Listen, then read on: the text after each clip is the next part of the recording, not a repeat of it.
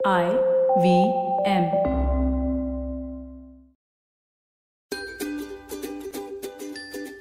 नमस्कार, मैं हूँ शिफा माइत्रा और मैं आपसे मिलती हूँ हर हफ़्ते स्माइल इंडिया पे। यहाँ मैं देश भर से आपके लिए ऐसे समाचार लाती हूँ जो आपको खुश कर दें। शुरू करते हैं आज झारखंड से, जहाँ रहते हैं मनोज सिंह। एक मास्टर जी जो कभी स्टूडेंट्स को बाज़ार ले जाते हैं पढ़ाने तो कभी खेतों में। ये गणित और विज्ञान पढ़ाते हैं और इस साल इन्हें राष्ट्र पुरस्कार से सम्मानित किया गया टीचर्स डे के अवसर पर। इसलिए क्योंकि पाया गया कि हर जगह जहाँ ये पढ़ाते हैं, बच्चों की रुचि और अंक बढ़ जाते हैं। एक बार आदिवासी इलाके के स्कूल में भेजे गए, जहाँ के छात्र ना अंग्रेज़ी जानते थे, ना हिंदी। पर मनोज जी चाहते थे कि उनकी बुनियाद मज़बूत हो। तो स्वर मंडल समझाने के लिए उन्होंने खूबसूरत रंगीन चित्र बनाए और सभी को समझ आ गया। पेड़ पौधों के बारे में सिखाना था तो पूरी क्लास को खेतों में ले गए और बच्चों ने हँसते खेलते पाठ समझ लिया। एक और छोटे शहर में गणित सिखाया बच्चों को बाज़ार में। जब वो खुद पैसे खर्च कर रहे थे तो नफा नुकसान ऐसे दिमाग में बैठा कि सारी उम्र याद रहेगा। फिर लॉकडाउन शुरू हुआ और बच्चों को घर से पढ़ाना था तो इन्होंने हर क्लास के लिए रंगीन चित्र बनाए और खेल के तौर पे समझाया। घर की रोज़मर्रा की चीज़ों से मुश्किल पाठ आसान हो गए। मनोज को अपने विषय से प्रेम है और वो पढ़ाने को सिर्फ़ नौकरी की नज़र से नहीं देखते। देर रात तक मेहनत करते हैं ताकि अगले दिन कुछ नया और दिलचस्प पेश हो स्टूडेंट्स को। वैसे हम सबके जीवन में ऐसा कोई ना कोई टीचर होता है जिसके कारण हमें उस विषय से लगाव हो जाता है। आया ना कोई चेहरा याद? चलो अब रुक करते हैं मुंबई की ओर। यहाँ दफ्तर है सरमाया का। सरमाया एक उर्दू लफ्ज है, जिसका अर्थ है सांझी दौलत। तो यहाँ हम सबका धरोहर, हमारे देश की कला और संस्कृति को तराश के पेश किया जाता है आज की पीढ़ी के लिए, एक म्यूज़ियम के तौर पे। और आज की पीढ़ी कहाँ रहती है? जी हाँ ऑनलाइन।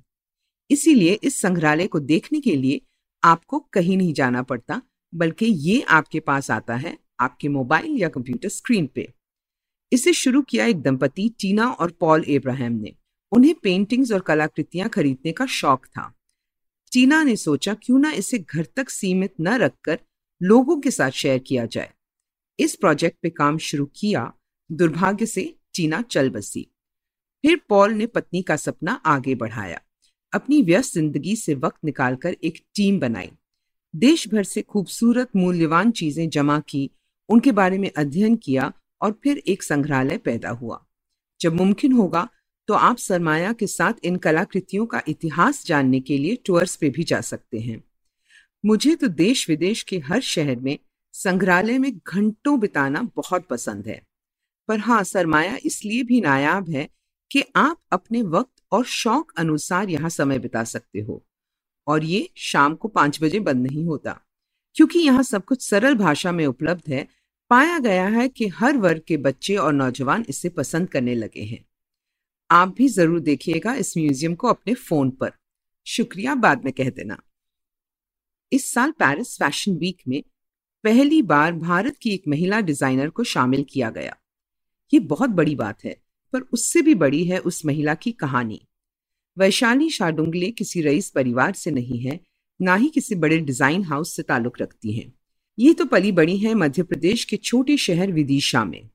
घर में टीवी तक नहीं था और सारा बचपन इस लड़की ने बड़ी बहन के छोटे हुए कपड़ों में बिताया। पर हाँ माँ ने ये ज़रूर सिखाया कि कैसे किसी चीज़ को फेंकना नहीं चाहिए, बल्कि किसी और तरह इस्तेमाल करो। वैशाली को कला, संगीत और नृत्य में रुचि थी, पर वो ये भी जानती थी कि 18 साल के होते ही उसकी शादी कर दी जाएगी। वैशाली के सपने थे जो विदिशा में रहकर पूरे नहीं हो पाते। तो सत्रह साल की उम्र में वो घर से भाग गई। भोपाल सबसे करीबी शहर था तो वहाँ पहुँची। एक बिल्डर के दफ्तर में नौकरी मिली और हॉस्टल में रहने की जगह। वैशाली फ़ैशन डिज़ाइनिंग सीखना चाहती थी, पर उस वक्त वो मुमकिन नहीं था। दफ्तर में लोगों को फ़ैशन टिप्स देती थी, जो उन्हें बेहद पसंद आते। उन्हीं से पता चला कि कोई जानकार वो कोर्स कर रही है तो उसके नोट्स तुम पढ़ सकती हो। वैशाली खुशी से झूम उठी और खुद को सिखाया उन नोट्स के द्वारा। वो मुंबई जाना चाहती थी, पर अच्छी नौकरी मिली बड़ोड़ा में। वहाँ भी उसने मेहनत की, नए काम सीखे और फिर मुंबई पहुँची। पहले जिम में काम किया और फिर एक फ़ैशन हाउस में। धीरे धीरे पैसे जोड़े और मलाड इलाके में अपना एक छोटा सा बुटीक खोला। ग्राहक बढ़ने लगे और कुछ ही वक्त में टीम बनी और चार दुकानें खुली मुंबई के अलग अलग हिस्सों में। तब वैशाली ने राहत की सांस ली और काम के साथ साथ डिज़ाइनिंग का कोर्स किया, पहले दिल्ली से और फिर मिलान, इटली से। उसके बाद तो ज़िंदगी बदल ही गई, बड़ा नाम अच्छा काम। इसी बीच उसने तय किया कि अब वो घर वालों से मिलने के लिए तैयार है। विदिशा गई और एक बार फिर उस शहर ने कुछ सिखाया। चंदेरी की साड़ियों से वैशाली को प्रेरणा मिली और वो उस कपड़े के साथ डिज़ाइन बनाने लगी। दुनिया भर में चंदेरी को लोकप्रिय बना रही है ये डिज़ाइनर।